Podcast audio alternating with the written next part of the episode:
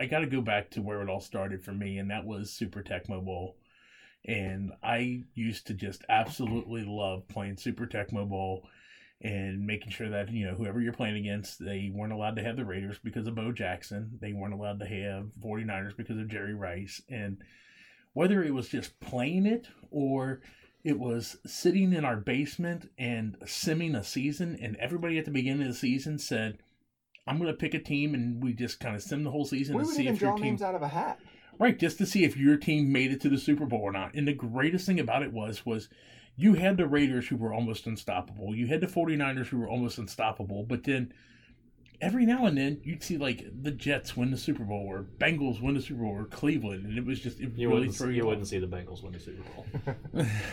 you would see a lot the the 49ers if you if you would simulate a season, which is what we would do a lot, just Yeah. to see if our team that we picked at a random would win. Mm-hmm. The 49ers would go 16 and 0, 15 and 1 and then lose to the Giants in the first round of the playoffs. Right, exactly. Occasionally they get to the Super Bowl of course and win it, but there were a lot of times like 16 and 0 outscore their opponents by 400 points during the season. You lose to the Giants? You lose to the Vikings? What the hell is going on I'm here? pretty sure the Giants had LT, in that year, yeah. so Oh yeah, the that Giants makes sense. The Giants were a good team. Don't get me wrong, but it's every time you see them, 14 and 2, 15 and 1, 16 and 0, and then they lose in the divisional round of the playoffs because they got the first round bye.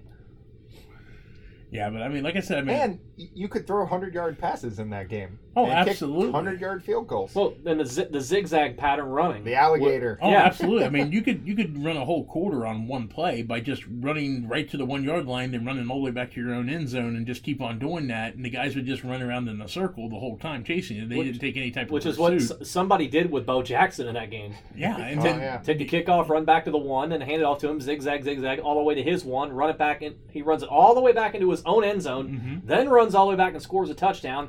End of the quarter, seven nothing. right, exactly. the LA Raiders. And the thing was, we talked about Bo Jackson. Marcus Allen was the other running back, Hall of Famer. and and no, you didn't give Marcus Allen the ball. Right. I, I you inten- didn't pick any of the plays that. that yeah, went I to intentionally did not give Marcus Allen the ball because I didn't want to screw up the the rushing stats at the end of the game. Every now and then you had to, though, especially if you're playing against your buddy, because he knew that you were going to pick Bo Jackson down around the bottom, and you had to mix it up a little bit just to kind Sure. of make him guess at it there. So yeah,